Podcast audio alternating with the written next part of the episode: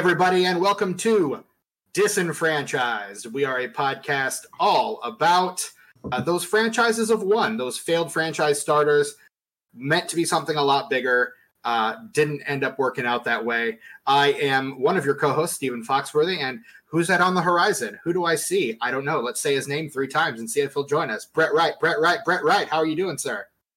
Uh, hello, Stephen. It's showtime. Thunder. Doing all right, man? Uh, I'm doing all right, I guess. Yeah. Well, I'm glad to hear that, and I'm glad you're doing all right, and I hope you continue to do all right. Uh, I hope you're doing all right because we're talking about one of your favorite movies today. Uh, Brett, what movie are we talking about? Uh, we are talking about one of one of my favorite movies growing up, one of my favorite movies of all time. Uh, we're talking about Beetlejuice. Tim Burton's 1988 classic Beetlejuice, starring Alec Baldwin, Geena Davis, Michael Keaton, Winona Ryder, Catherine O'Hara, registered sex offender Jeffrey Jones, Glenn Shadix, uh, Robert Goulet is in there somewhere, Dick Cavett. It's a great cast. It's a great movie.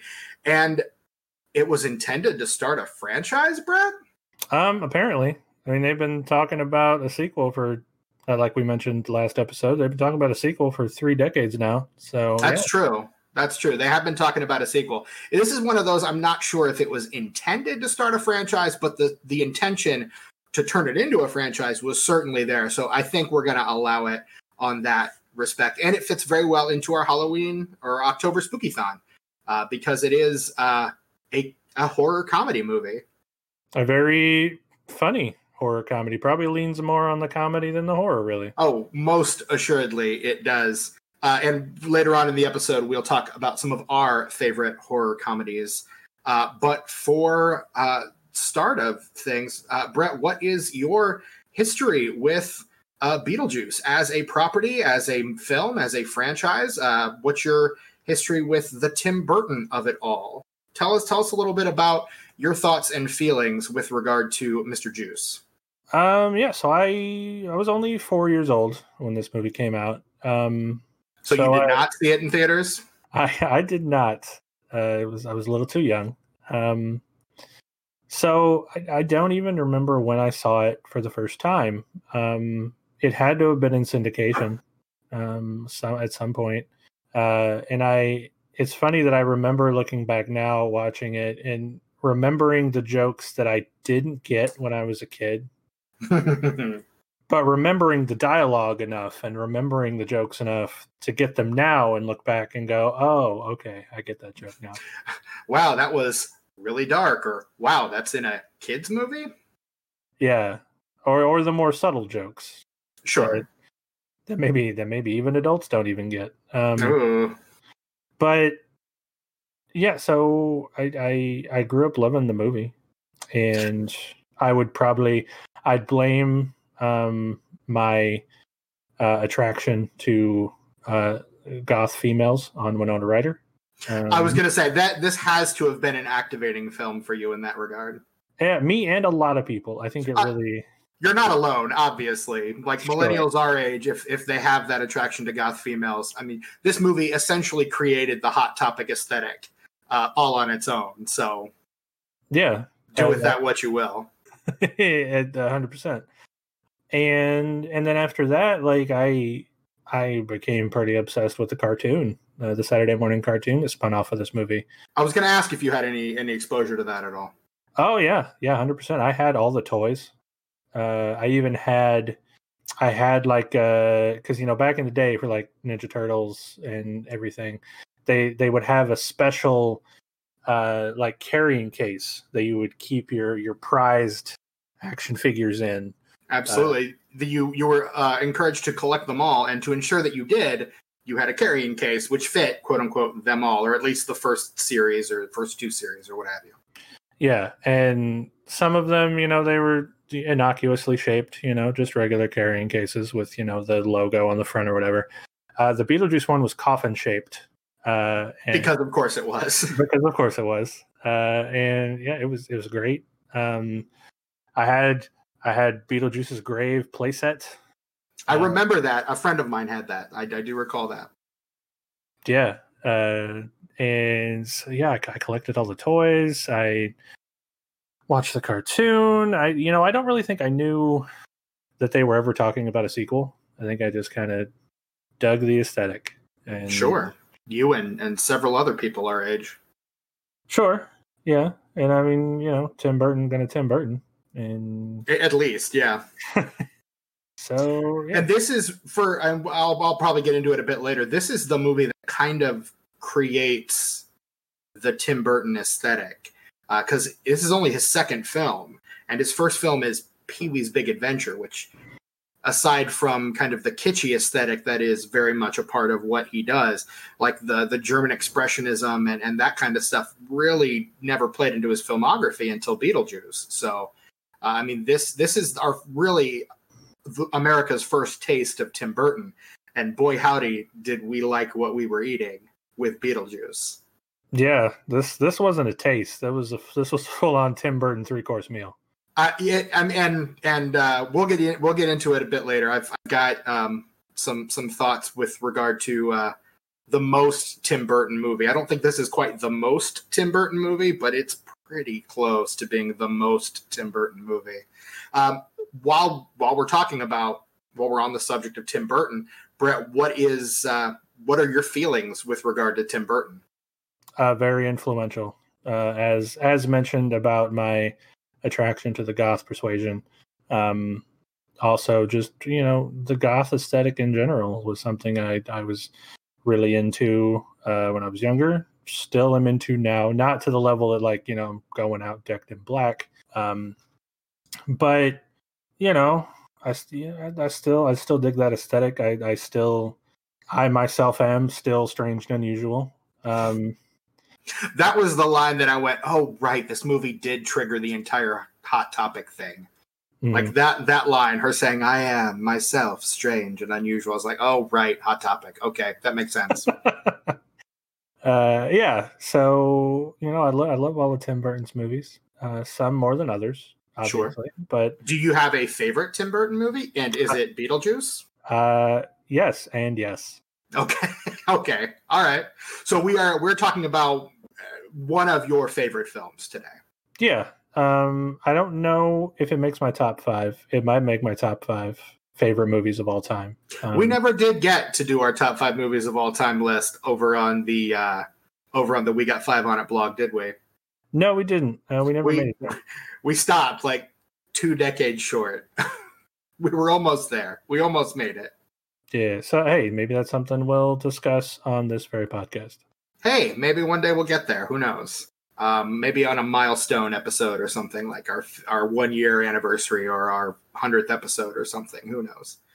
Um, myself, Beetlejuice was not a movie that I saw until last year for the first time. I'd never seen it uh, because, as I've mentioned, maybe once or twice before on this podcast, I grew up in a in a fairly conservative religious household, and anything that involved um, dead coming back to life through uh, less than miraculous means uh, was viewed as uh, satanic. Uh, my parents were uh, very much uh, into or against, I should say, the or I, don't know. The satanic panic had an influence on our household growing up, is what I'm trying to say.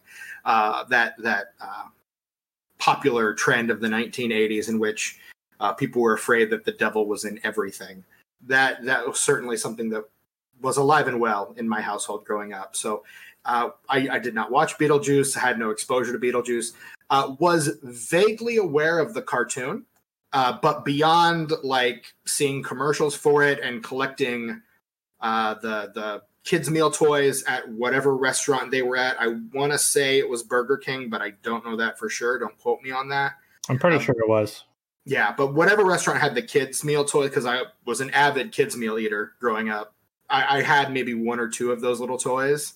Uh, without really knowing what that show was or what it was about, I knew he was called the Ghost with the Most, and I knew he looked pretty gross.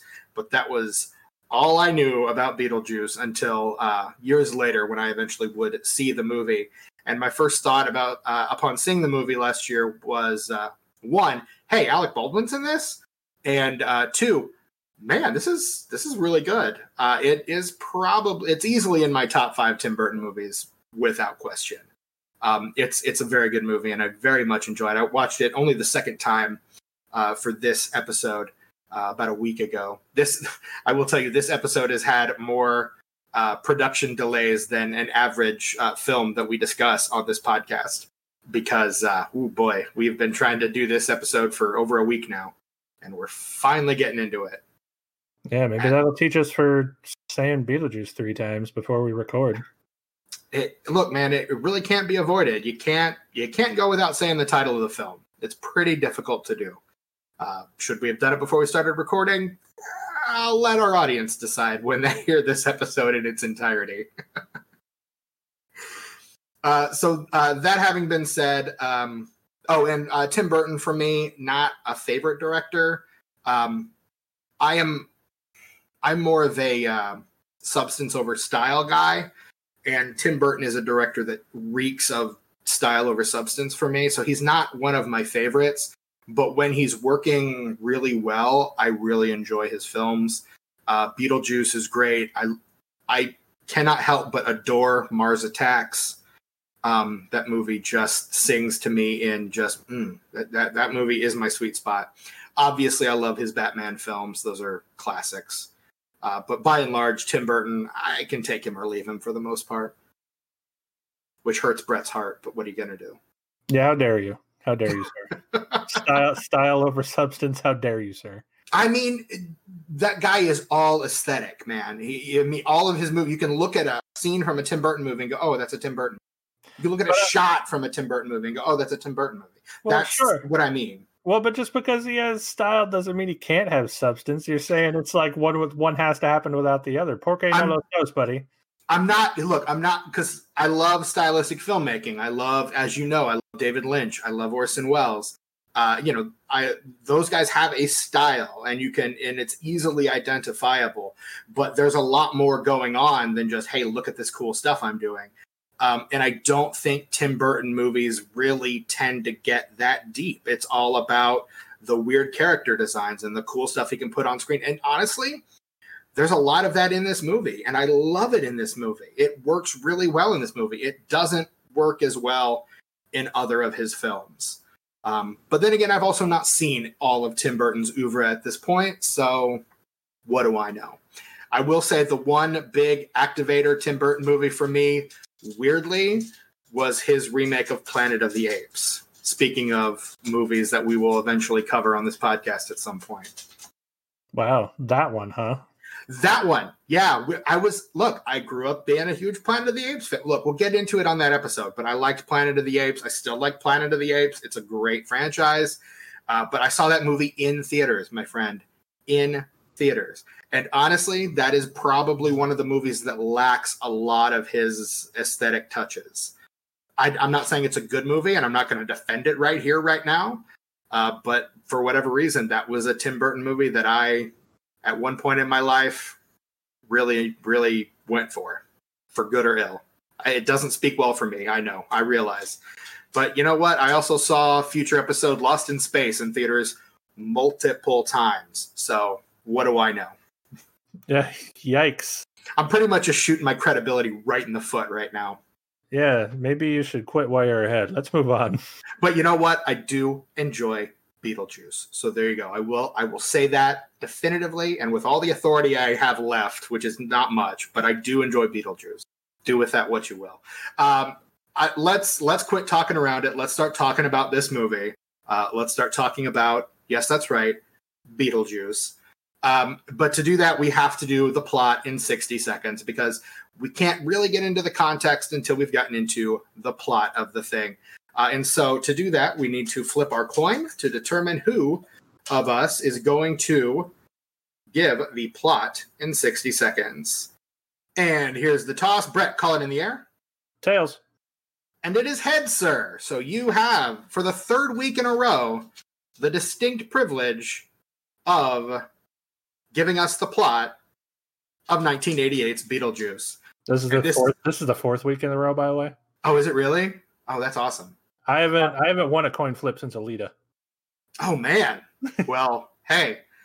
I mean I mean I I'm just very proud of myself because this is the first week that I've remembered how coin tosses work. So I am I'm very proud of myself right So you're- now. You're winning in a different way. I am. I am. And you're you're winning in the very real sense that you have now 60 seconds, which are currently on the clock, to regale us with the plot of Beetlejuice. Uh, are you ready, sir? Yeah, sure. Why not? Okay, I will give you your 30 and 10 second uh, warnings. Your time starts now. Okay, so the Maitlands are uh, renovating their house. Uh, they decide to head down to their uh, own hardware store uh, to pick up some supplies. Um, on their way back, they crash because of a dog. The dog never gets its comeuppance, by the way. That's pretty dumb. Uh, and so they come back to their house and they're apparently dead. Uh, so they're a little confused. Um, and so uh, some time goes by inexplicably, and a new 30 fam- seconds. a new family's moving in uh, by the name of the Dietzes. They're going to remodel the whole place. So, in a des- bit of desperation, they summon Beetlejuice, um, who is a uh, bioexorcist who wants to get rid of the Dietzes. Um, some stuff happens that doesn't really go well, um, and then Beetlejuice gets rid of them. 10 Tries seconds. tries to marry Lydia. That doesn't happen. They banish him back to the world, and they coexist happily ever after. And with two seconds left, you have done it once again. All right, so there's the plot, more or less. You spent like the first 30 seconds talking about the first five minutes of that movie. There's a That lot, of, it's a lot of setup, and then it kind of just coasts. do you want to know how I had planned to start if I had gotten it? No- The no. Maitlands die. See, there you That's- need more. You need more setup than that, man. You got to Do explain it a you? little bit more. Look, I mean, you know, we have different approaches to this whole sixty seconds thing. Maybe one day you'll get to do it. Maybe one day I'll get to do it again. Maybe next week. And I, I shudder to think about what that'll look like because uh, we haven't even seen the movie. Neither of us has seen the movie we're talking about next week. But that is spoilery talk for the end of this episode. Um, but yeah, there's there's essentially the plot of the film Beetlejuice. Um, yeah, so let's let's talk a little bit about uh, about this movie.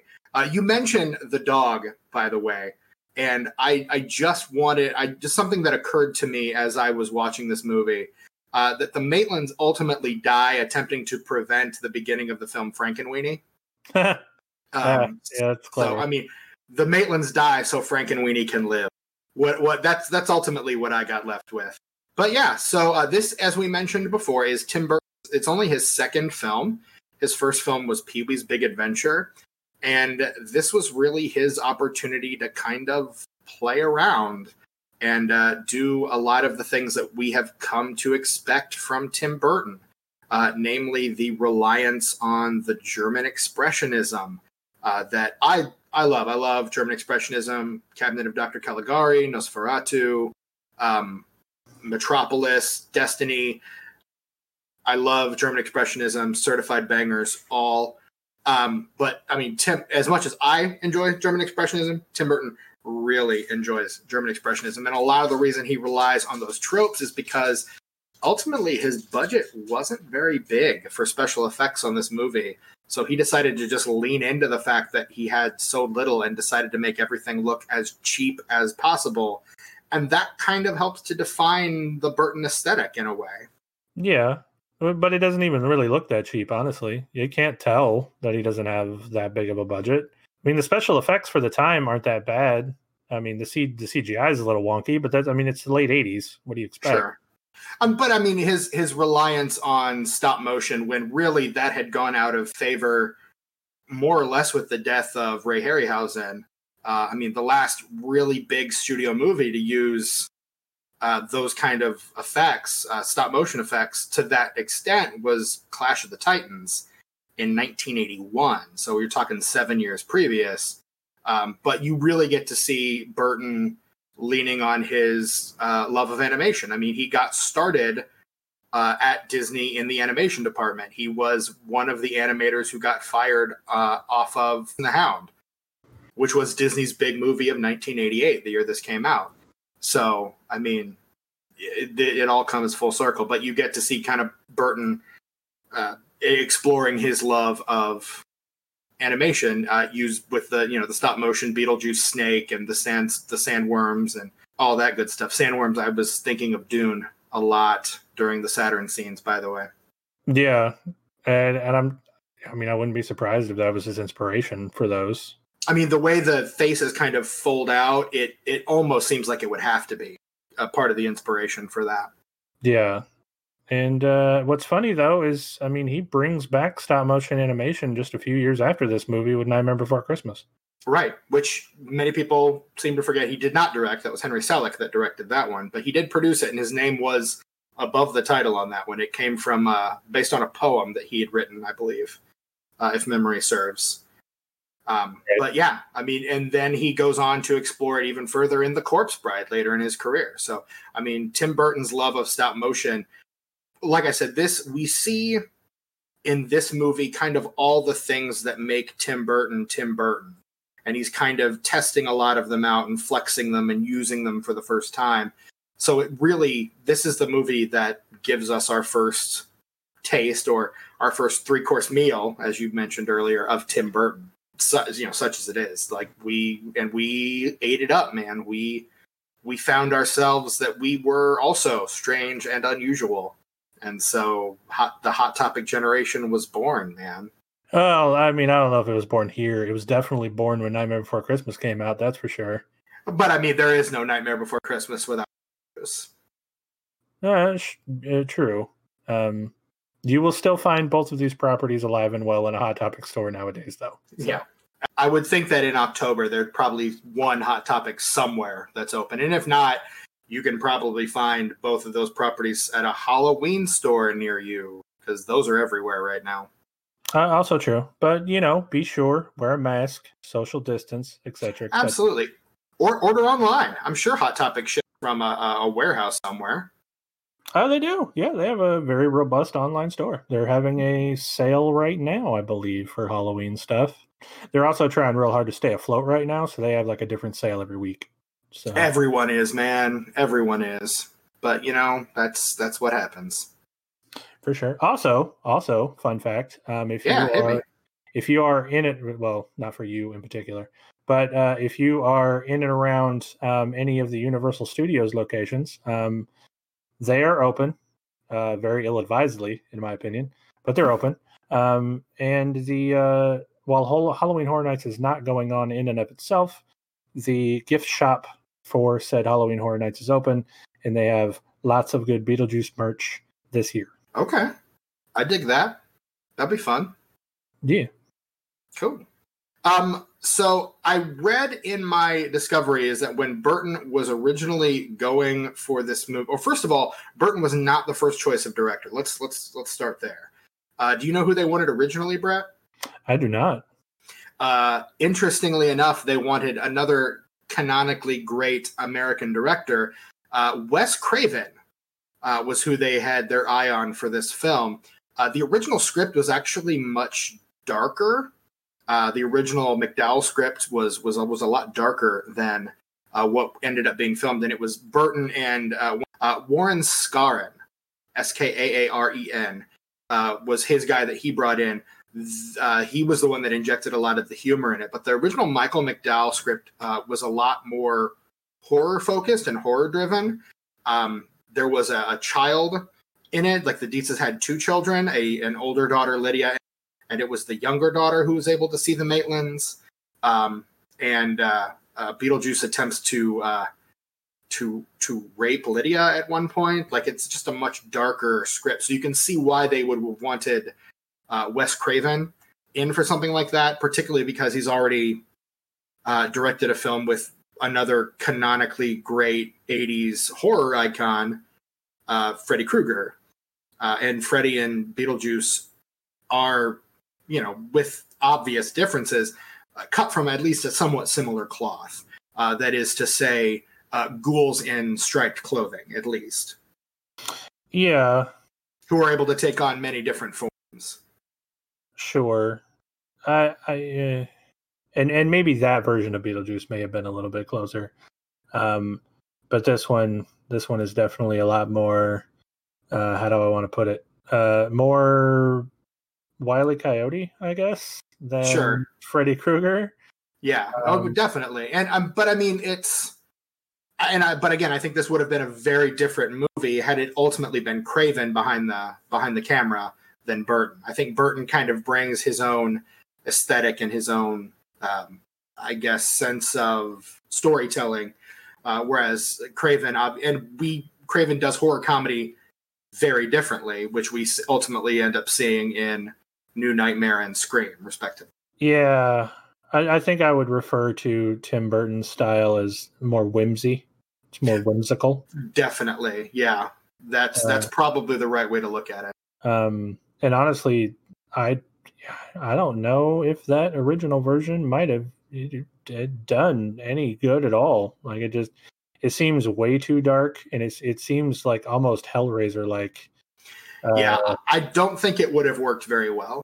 No, no, I think you you you do you can do a lot with the the lore and the aesthetic of this movie and the ideas in the story. Uh, you can do that a lot better when you're not trying to be an edge lord about it.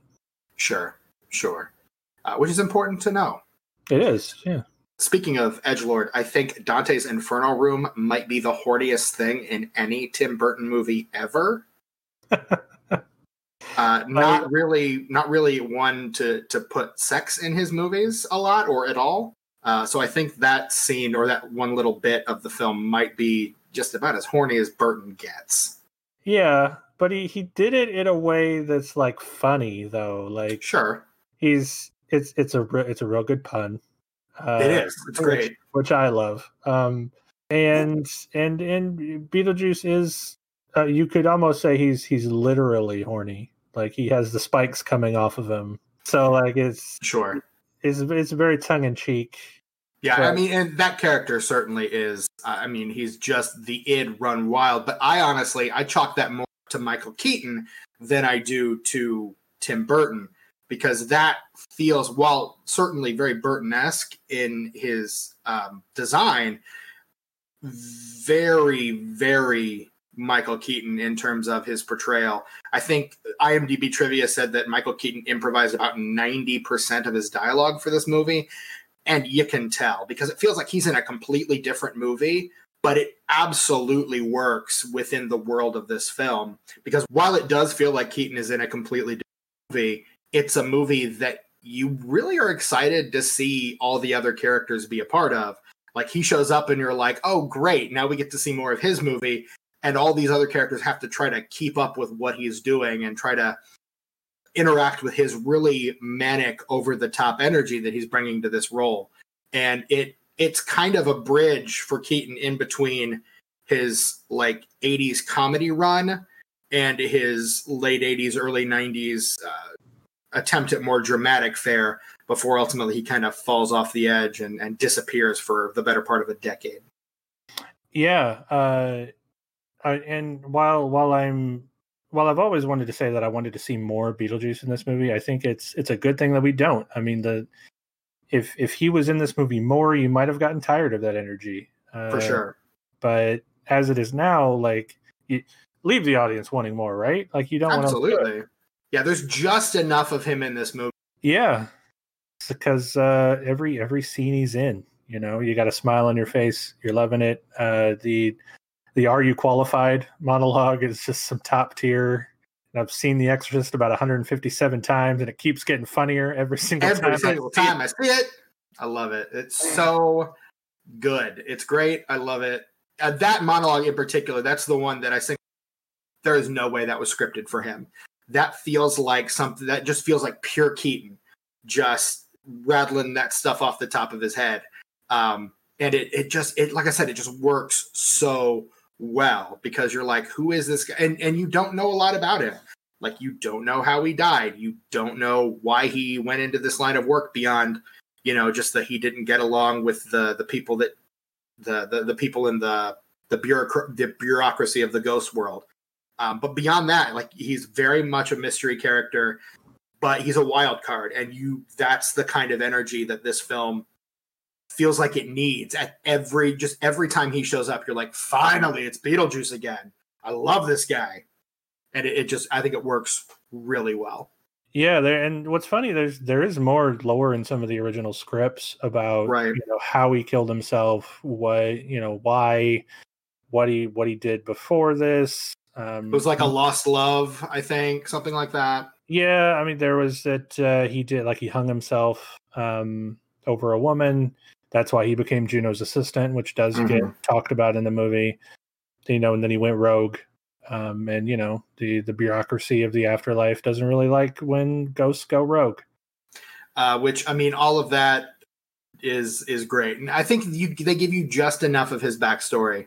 They give you just enough to to keep you from getting overwhelmed by it, but you know, not enough to or not. They they leave you with enough questions to to leave some mystery and mystique about the character, which I think works in his favor. Yeah, which they sort of do with all the lore in this movie. They give you just a taste in in in dialogue, um, and a little bit more of a taste in background and you know the sets and whatnot. Um, it, it's it's some subtle storytelling that I'm just a hundred percent here for. Right, and I mean that surprises me a little bit because usually you're the the deep lore guy. The deeper the lore, the better. And and here the lore is not very deep. The lore is pretty uh pretty sparse. I mean, it is, but I, there, I don't know whether the lore, what other lore you get into, right? Like I know, I know there's more um, in uh, in the sequel, the ideas for the sequel that we'll talk about later, um, where Lydia's traveling to all the different different types of underworlds or afterlives.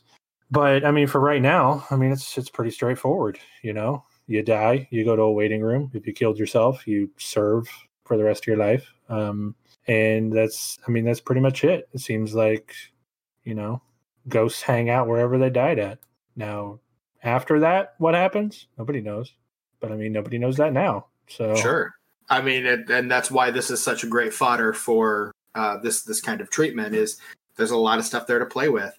Um, as hard as it is to imagine anyone else but Michael Keaton playing Beetlejuice, he was not Burton's first choice or really the studio's first choice. Uh, do you have some information about who some other potential Beetlejuices were?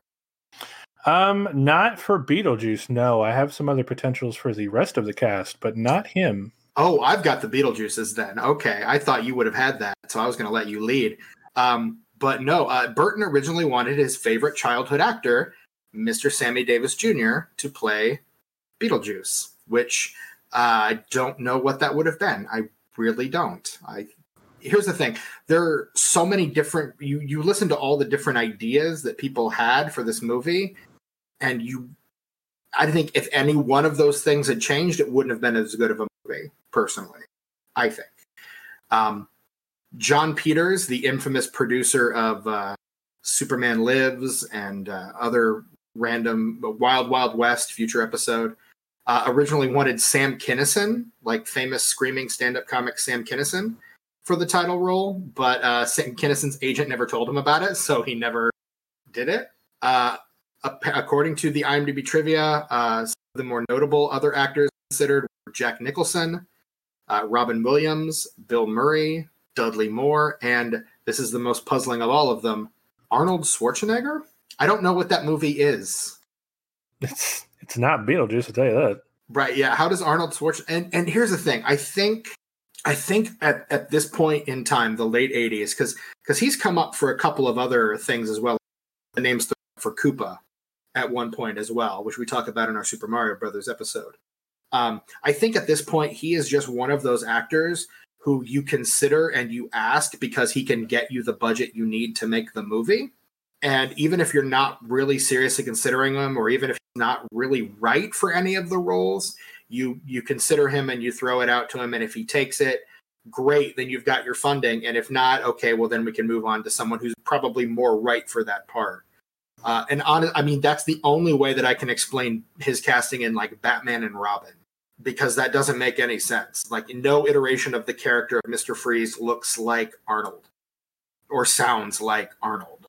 So, I mean, it just it doesn't make sense to me at all. Um, but it just seems like that's something you do because he can get you your money. He's the biggest star in the world for a number of years until he's not all of a sudden. That's very true. That's very true. And then there's a good there's a good possibility that they just that's the only reason they threw that name out there. They never had any real intention to cast him in that role. They were just I mean, like, he's We might fundamentally wrong for it. Well, yeah. So hey, we might be able to get Arnold Schwarzenegger for this movie. You want to give us some more money? Right. Yeah. Um, And I mean, that's just it. Like, these are people the studios considered, but not necessarily people that they asked or pursued. So, I mean, uh, that's just like throwing names at a chalkboard, you know, or throwing names at a dartboard, rather. You don't really throw names at chalkboards. Um, throwing names into a hat. I don't know. Pick your, pick your euphemism there, I guess. But you're throwing names at a thing. throwing names into a thing. Um, but yeah, that, and that's really ultimately what it kind of sounds like. Uh, that a lot of these things are. Uh, honestly, the the only one of those I think that would have been anywhere close to doing what Keaton does, and even then, not terribly close at all, would be Robin Williams. Is probably the only one that could probably match that level of energy. But again, that's a completely different movie. Right. Um, which is funny. So some of the other act talking about this, they um, they considered Alyssa Milano for Lydia, I did I did read that. um, and they considered Anjelica Huston for uh, for Catherine O'Hara's part. which I think she would have been a little too severe for that role. Yeah. And and from what I understand, Catherine O'Hara is like the first people that signed on for this movie. Uh, I, I've read different reports. Some people said it was Catherine O'Hara first. Some people said it was Geena Davis first. But one of those two signed on for the movie first, and that let other people know it was okay to like get behind the script that didn't that none of them really understood. None that didn't make sense to any of them. Right. So, yeah, ultimately, I think this is a perfect storm of casting, as well as For some sure. other things. But this this is a perfect storm of casting that if if just one person is off, the whole thing is just it falls apart. Absolutely, I completely agree with you. This this movie doesn't work if these people aren't in these roles. The another weird thing that I I I remembered weirdly watching this movie this time is that Alec Baldwin is the lead of this movie, ostensibly. His is the first name in the credits. But you never think about him being in this movie, or at least I never did. Even before I saw it, I never thought, oh, well, Alec Baldwin's in that movie, obviously. It's just never really something that occurred to me.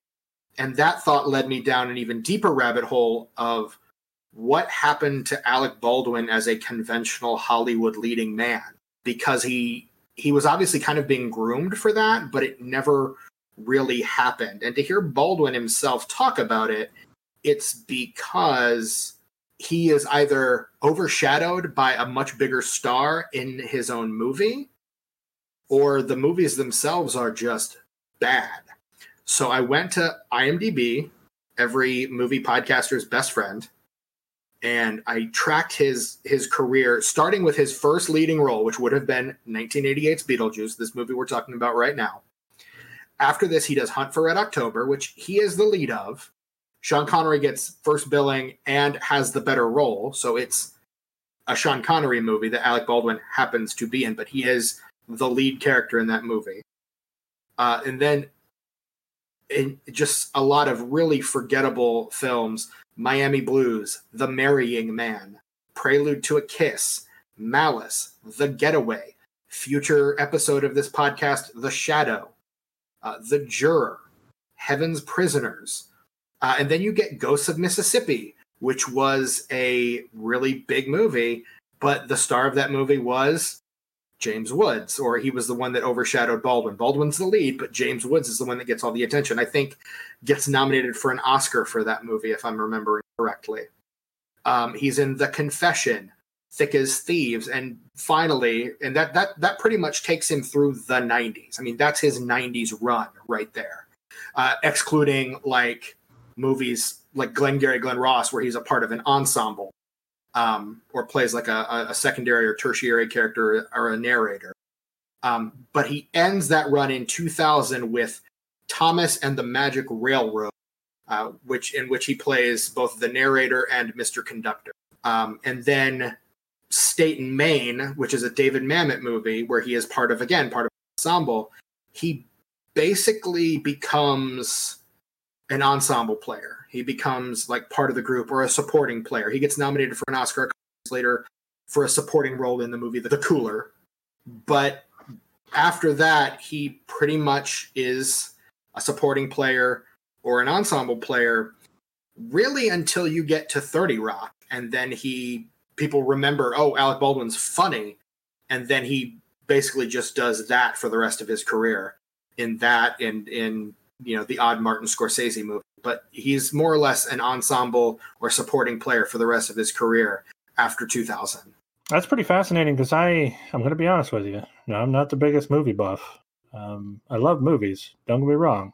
But I only recognized The Shadow Mm-hmm. and Ghost of Mississippi out of that entire list of movies you rattled off. Yeah, I mean there are there are a couple more that I recognize. Kiss, Thomas and the Magic Railroad, but and Thomas and the Magic Railroad I just know because it was a contender for a future episode of this podcast.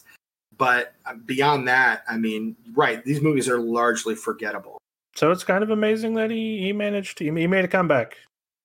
But here's the thing: he never like stopped working. He was always working fairly consistently. Um, he just had to kind of modify his his own persona to fit. I mean, to, to basically find where he could fit and still be successful, which you see actors doing all the time. There are, are certain actors who just don't really take well to being leading men. Um, you know, they're better at supporting players. Like the best Brad Pitt performances are not Brad Pitt as lead; they're Brad Pitt as like the crazy psychopath in 12 Monkeys. Like that's the stuff I'm going to see Brad Pitt doing. Uh, Johnny Depp, very much the same way. Like he, the really weird characters, that's the stuff he really likes to play. Uh, leading man, the leading man persona really never fit well for Johnny Depp or for Brad Pitt, in my mind. Other people will probably disagree with me, and that's fine. But like those guys just don't seem like your typical Hollywood leading man. And and Baldwin, I think, fits into that category as well. I think I would mostly agree with you. There's some notable exceptions because I think Johnny Depp does fine as the lead in the Pirates movies, and I think Brad Pitt But does great argue- as the lead in Interview with the Vampire. I would argue in that first movie, uh, uh, the first Pirates movie, he is a support player that got all the attention because his his arc in that movie is completely secondary to Will Turner. Will Turner is supposed to be the hero of that movie, but Orlando Bloom is such a blank slate that it never happens that way. And Captain Jack is just so big and larger than life that obviously Johnny Depp was going to be our takeaway from that. Uh, as to Interview with the Vampire, I think Brad Pitt is fine, but his is not the performance that anyone remembers from that movie. It's Tom Cruise as Lestat. Like that's that's and it's very similar to an Alec Baldwin October situation where yeah, he may be technically the lead, but he gets overshadowed by a much more famous co-star. Yeah, we're going to agree to disagree on that one, but Fair enough. I'm not. I'm not there for Tom Cruise's Lestat. I mean, I am because it's great, but I still remember Brad Pitt as Louis. Like it's just there. Yeah, whatever. That's fine. You know, it's fine. You can have your opinion. It's okay. and you can have yours even if it's wrong. It's fine. That's true. Yeah, It's fine. absolutely. it's fine.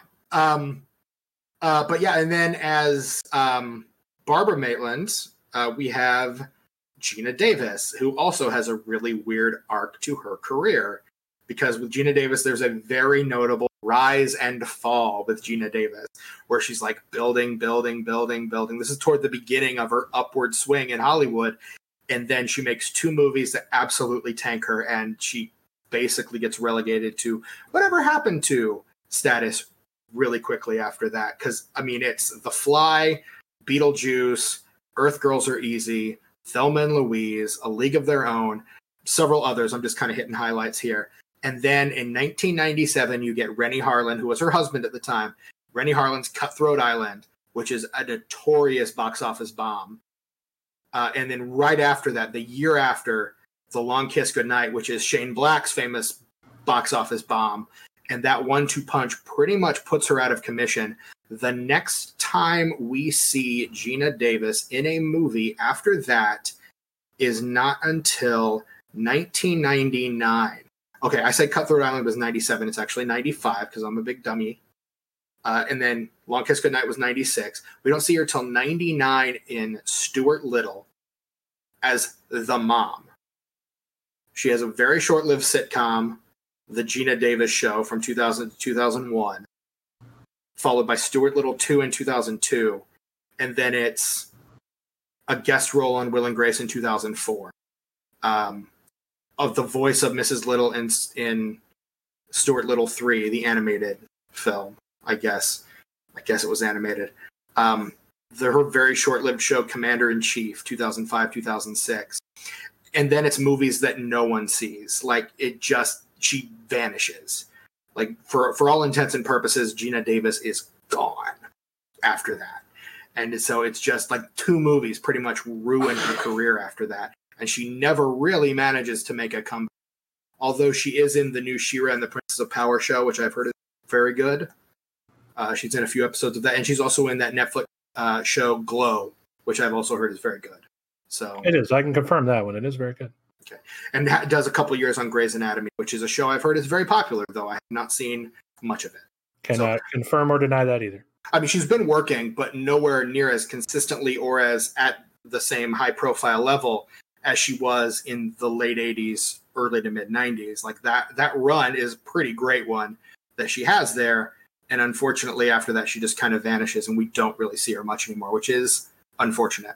It is because she knocked it out of the park there for like five or six years, just yeah, banger after banger, and then mm-hmm.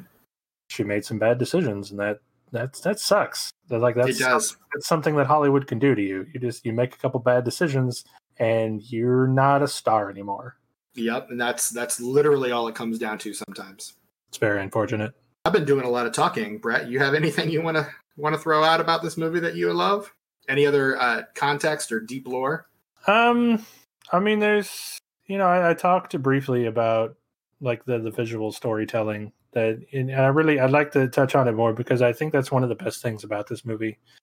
The stuff that you you might it's, it's some of that stuff you you see on a second or third viewing, right? It's uh it's the stuff like you can see all of the the people in the waiting room. You can tell how they died mm-hmm. just by looking at them, and it's it's stuff that I I, I didn't even notice um, until like later viewings, where like you can you can see how Juno died. Uh, she's got like the the tracheotomy scar in her neck. That's smoke is coming out of that you don't really notice right away.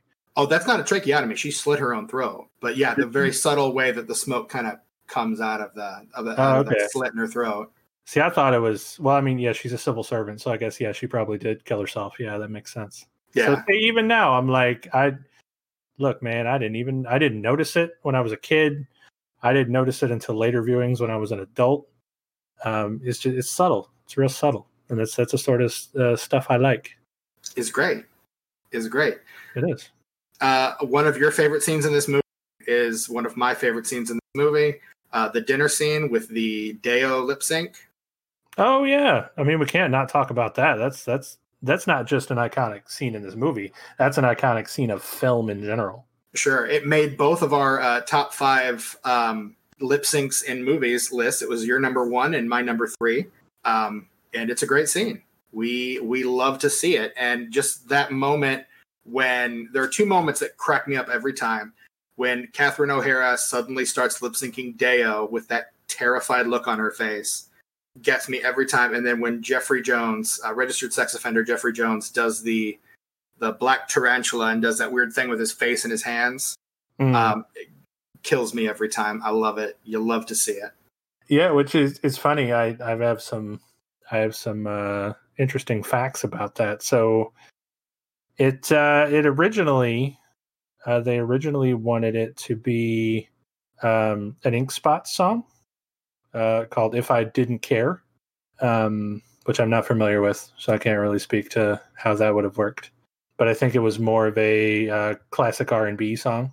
Um, and then they also, so on top of that, they wanted to add more, more like singing parts. Uh, they they wanted to have uh, Lydia do "When a Man Loves a Woman," and yeah, so they they really wanted to like I don't know. I guess they wanted to like turn this into a bit of a musical.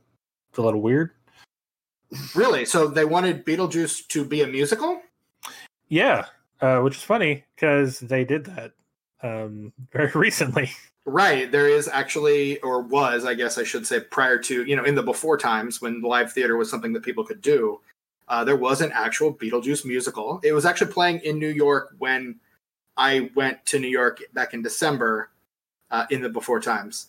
Uh, it was playing there, but we had already committed to seeing Lion King and Sleep No More. If live theater is ever a thing that people can do again, highly recommend either both of those shows. But we unfortunately were not able to get to Beetlejuice the musical, and I didn't regret it at the time. And then when you said, "Oh, we're going to be doing Beetlejuice for the show," I was like, probably should have watched that so I could talk about Beetlejuice the musical the way I talked at length about Evil Dead the musical in our Evil Dead episode a couple weeks ago. Yeah, I mean that's fine. You didn't know. How could you have known?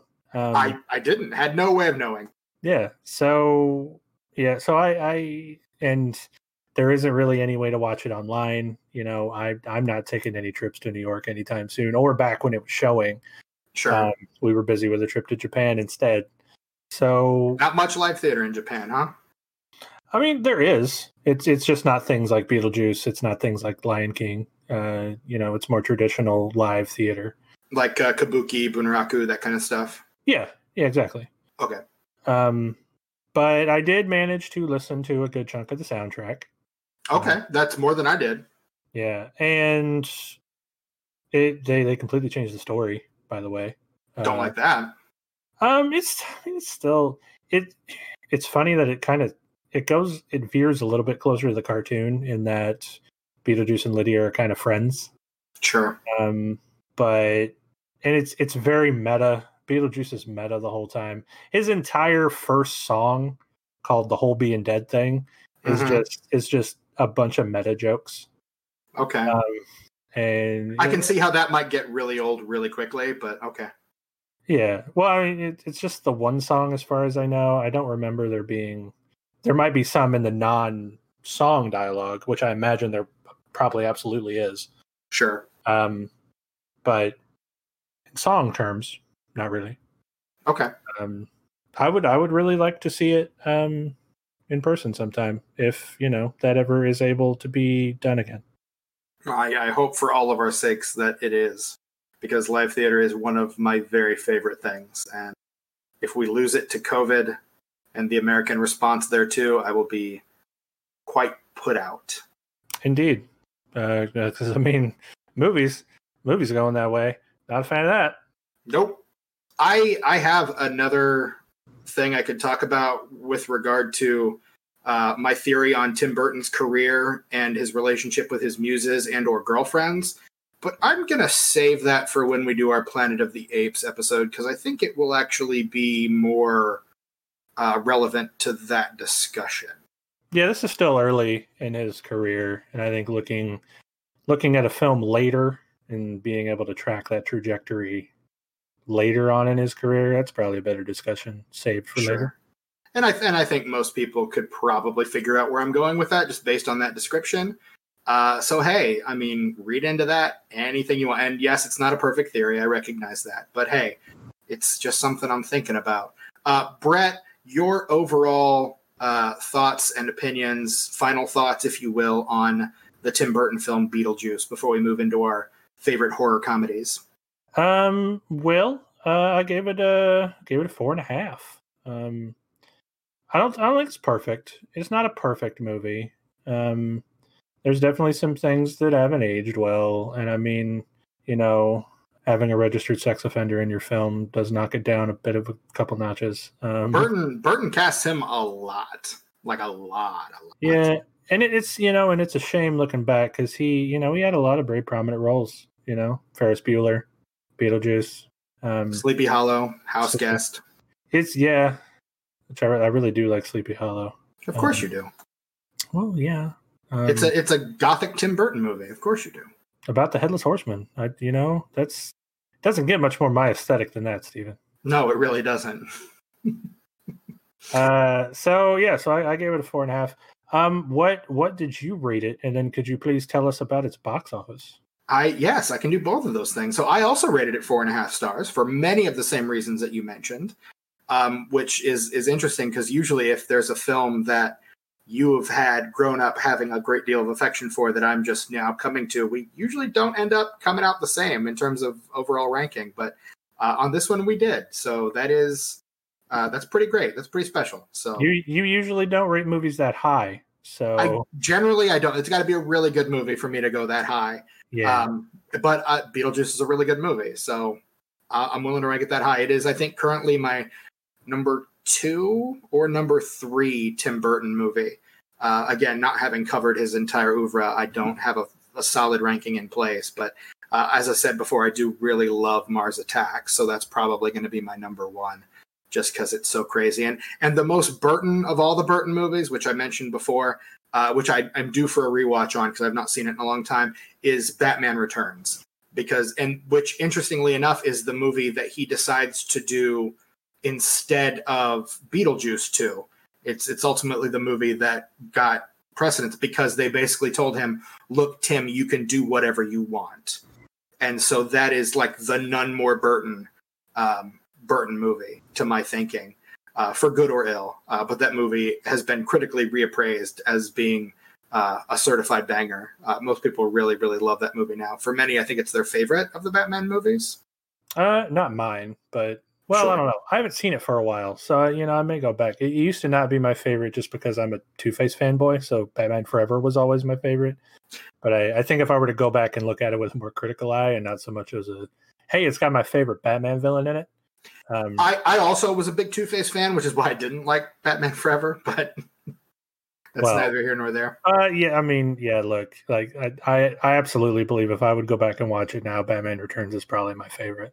Um, but yeah, they're actually they're all on HBO Max right now. So go check them out. Check them out. Let us know what you think at hashtag Batman ratings on Twitter.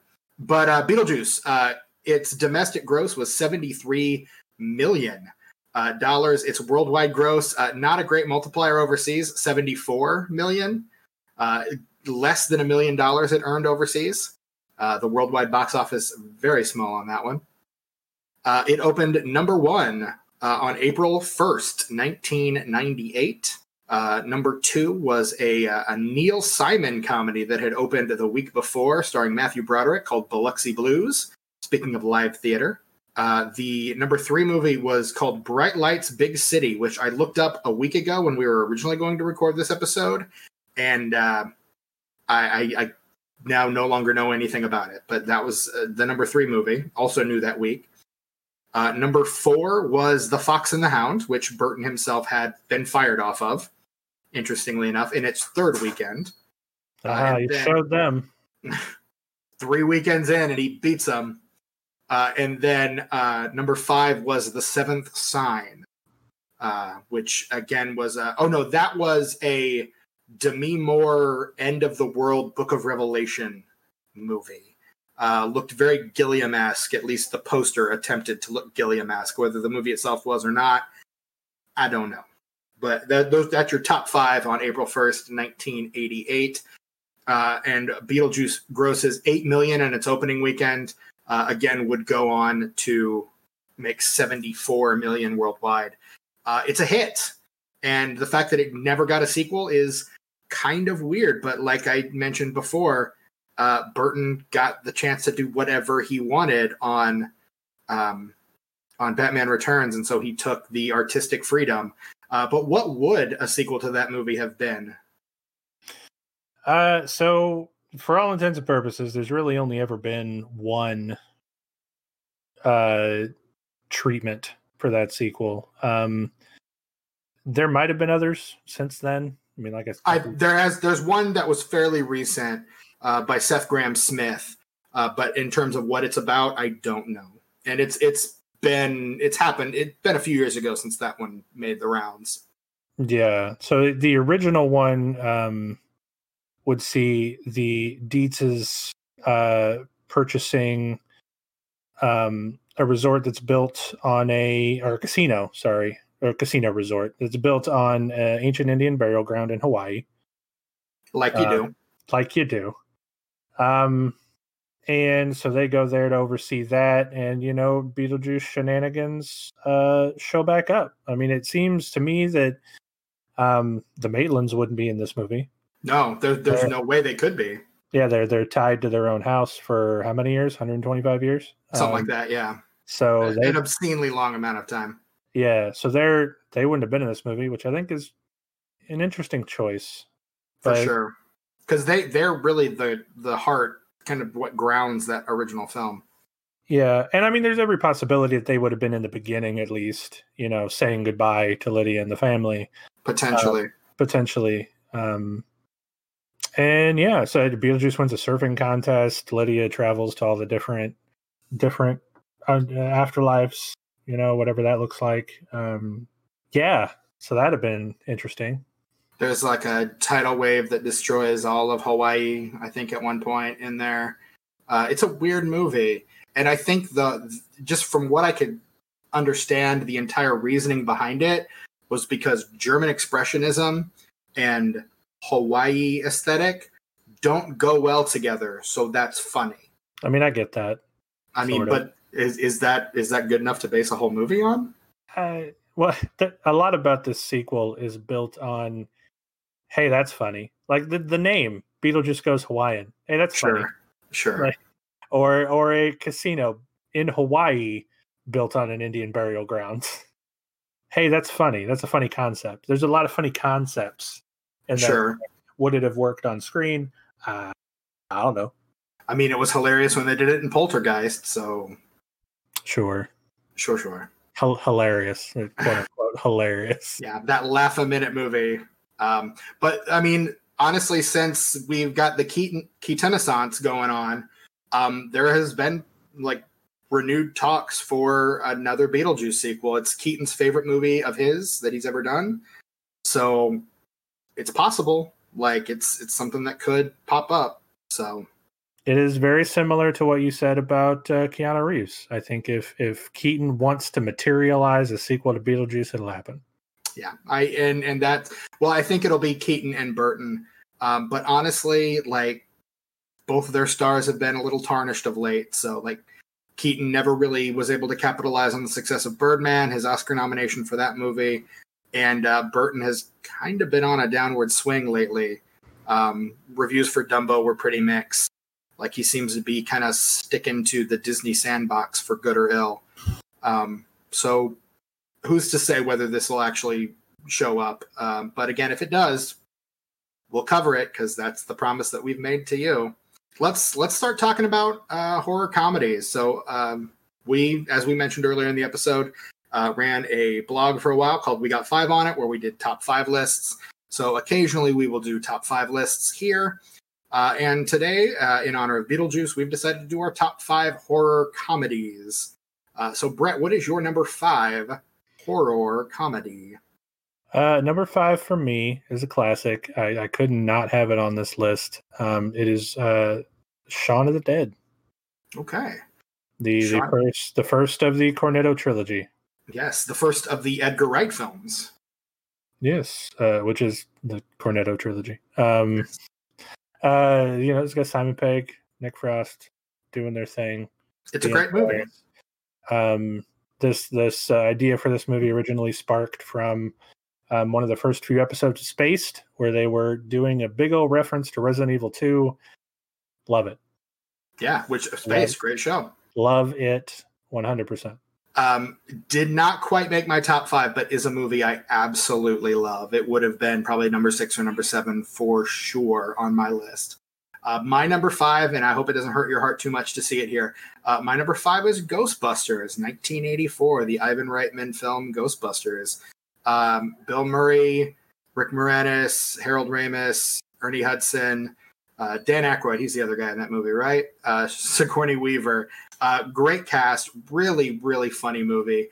Uh, comedy that combines horror elements with just a lot of really great humorous riffing and a really great high concept comedy pre- premise. I think more comedies need to have a high concept premise, uh, like Palm Springs this year. Uh, but it's great, and I absolutely love it. Ghostbusters is a great movie, and it is my number five favorite horror comedy. Um, how many? Do, could we keep a running tally of how many times you have offended me this episode? Uh, I don't think we have enough uh, pencils or paper, sir. No, no, the tally marks are probably off the charts at this point. Um, anyway, we'll just get into my number four. We'll talk more about Ghostbusters and why you're wrong to put it on net all the way down at number five. Hey, it made my list, okay? Thank get God. off my back. Had it not even made your list, I might have quit this podcast altogether. Hey, it almost didn't. the hell is wrong with you? Anyway, number four, uh, I went with uh, Tucker and Dale versus Evil uh, with uh, Alan Tudyk. Uh, always great. Yeah, just a good subversion of the killer hillbilly trope. Uh, just solid, solid comedy all the way through. Officer, we have had a doozy of a day. it's killing killing themselves on our property. College kids is is fantastic. It's a great movie. Uh, I actually fell outside of my top fifth, uh, top ten actually in my into my top fifteen. That's how like stacked my list is. Like Ghostbusters is at number five, and Tucker and Dale versus Evil doesn't even hit honorable mention status. So it's uh, it's it, I got some good ones coming up. My number four, my number four, uh, from the aforementioned genius of Wes Craven, uh, we get uh, Scream. 1996's uh, Scream, which is the uh, kickoff of my favorite horror franchise. Uh, really great, again, subversion of and reinforcement of the classic tropes of the slasher genre.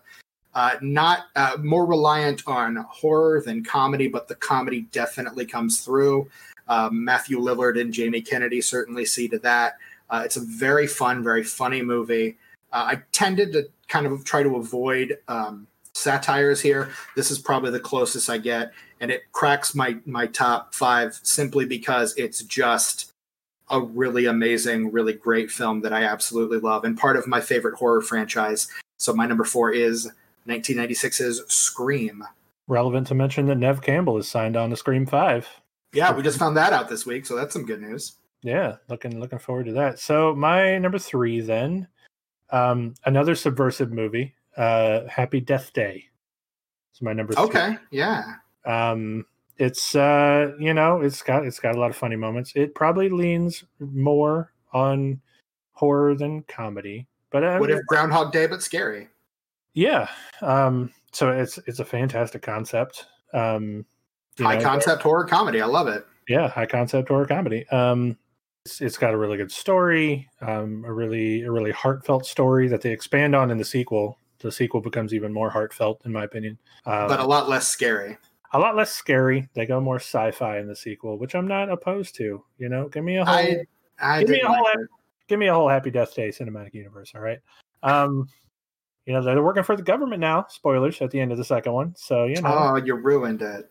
Uh, I mean, it's a few years old by now. If you haven't seen it yet, it um, came out last year. Did it? Yep. Time has no meaning anymore. It's uh, correct. Anyway, what's your what's your number three, Stephen? My number three is the classic John Landis film, An American Werewolf in London from 1981. Uh, love. I recently rewatched it uh, as part of my uh, werewolf uh, education earlier this year, and uh, it's the best werewolf movie ever. Like it's so good uh, and so funny, but also really legitimately scary with really incredible creature effects um, that are just like jaw dropping even today because they're all practical. Like you can tell they weren't done in a computer and they're great, but also it's really, really funny, particularly Griffin Dunne as the sarcastic dead guy who's just kind of following him around and basically his undead Jiminy Cricket. Like it's great. It's hilarious. It's one of the greatest horror comedies of all time. Uh, it's actually my number three horror comedy, uh, American Werewolf in London. Brett, your number two. My my number two, uh, definitely more comedy than horror here, but you, you can't go wrong uh, with what we do in the shadows. Is is my no, number two? You can't um, go wrong. It's it's more it is more comedy, but there's definitely the horror elements there. I mean, they're vampires. There's uh um their uh their roommate who lives in the basement. Uh, I can't can't remember the name of. He's definitely more Nosferatu, more scary vampire. Yes. Um, and yeah, it's just it's it's great. It, it leans a little bit into the satire of sure. you know, the whole vampire genre. It's done in like a very you know uh, what's the word caring way. Mm-hmm. Uh, uh, and if you haven't seen the TV series, please go do that immediately. Which I still have not. I need to. I need to just rip that band-aid off and just do it. You really do. The the the show is the same sort of humor. Um, with the same well, sort of reverence for horror. Taika directs a couple episodes of that, doesn't he? He does, yeah. Even uh, the original cast even shows up. So Which you gotta love that. yeah, absolutely. The the amount of cameos in that one episode, which I was telling you about before, Right, right. Uh, With the Vampire Council. with the Vampire Council, the amount of cameos in one episode has got to be some sort of record. That's that's great. I love it. Uh, my number two, uh, I mentioned this one a couple weeks ago when you first broached the topic of horror comedies um, as being one of my favorites from the great Joe Dante. Uh, Gremlins 2, the new batch. I just actually bought it on Blu ray. Came in the mail literally this morning. Uh, I love it. It's great. It's, I think, even better than the original. Uh, one of those rare sequels that is better than the original.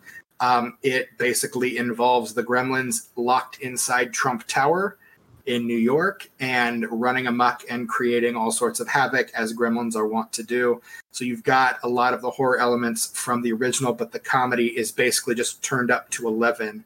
Uh, if Batman Returns was Tim Burton's Look Tim, you can do whatever you want. Gremlins 2 is Joe Dante's Look Joe, whatever you want. And so you've got like a Looney Tunes opening sting uh, drawn by the original animators. Uh, you've got homages to Batman and creature features and just all the stuff that Joe Dante loves. He just poured into that movie, and it is it's it's so good. It's such a great film. It is my number two horror comedy, Gremlins Two: The New Batch.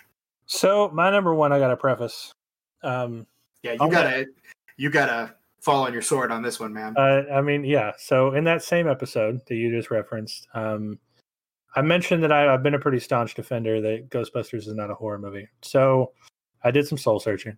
Um, I, I dug deep into myself, and by dug deep, I mean I watched it again. Um, because you know when you when you're soul searching, you throw on Ghostbusters. At least I do. Doesn't everybody? Um, I've reassessed because I mean there's definitely some horror elements, and it, let me get this out of the way before I start rambling. Uh, Ghostbusters is my number one on this list. We're all shocked. Well, some people might be. Not everybody knows me like you do, Steven. Jesus Christ. Um, Touche. uh, so yeah, there's definitely some horror elements here. Like you know when the when the demon dog hands pop out of the chair and pull her into the kitchen, uh, that's pretty scary. Um, you know there is some existential dread that you might feel when Stay Puft first shows up. There's you know the terror dog uh, possessing uh, Lewis. You know there's and chases him down. The Scoleri brothers. Well, that's Ghostbusters too, but Oh, right, right, right, right, right. Um, but the, you say that, but I remember what really triggered this for me is in Ghostbusters 2 when they're in the abandoned subway tunnels and the this, the um, severed heads show up. When I was a kid, I covered my eyes during that part, like because it scared me. So how could I sit here and say that the Ghostbusters movies are not horror when there was a scene I literally couldn't watch till I was like a teenager?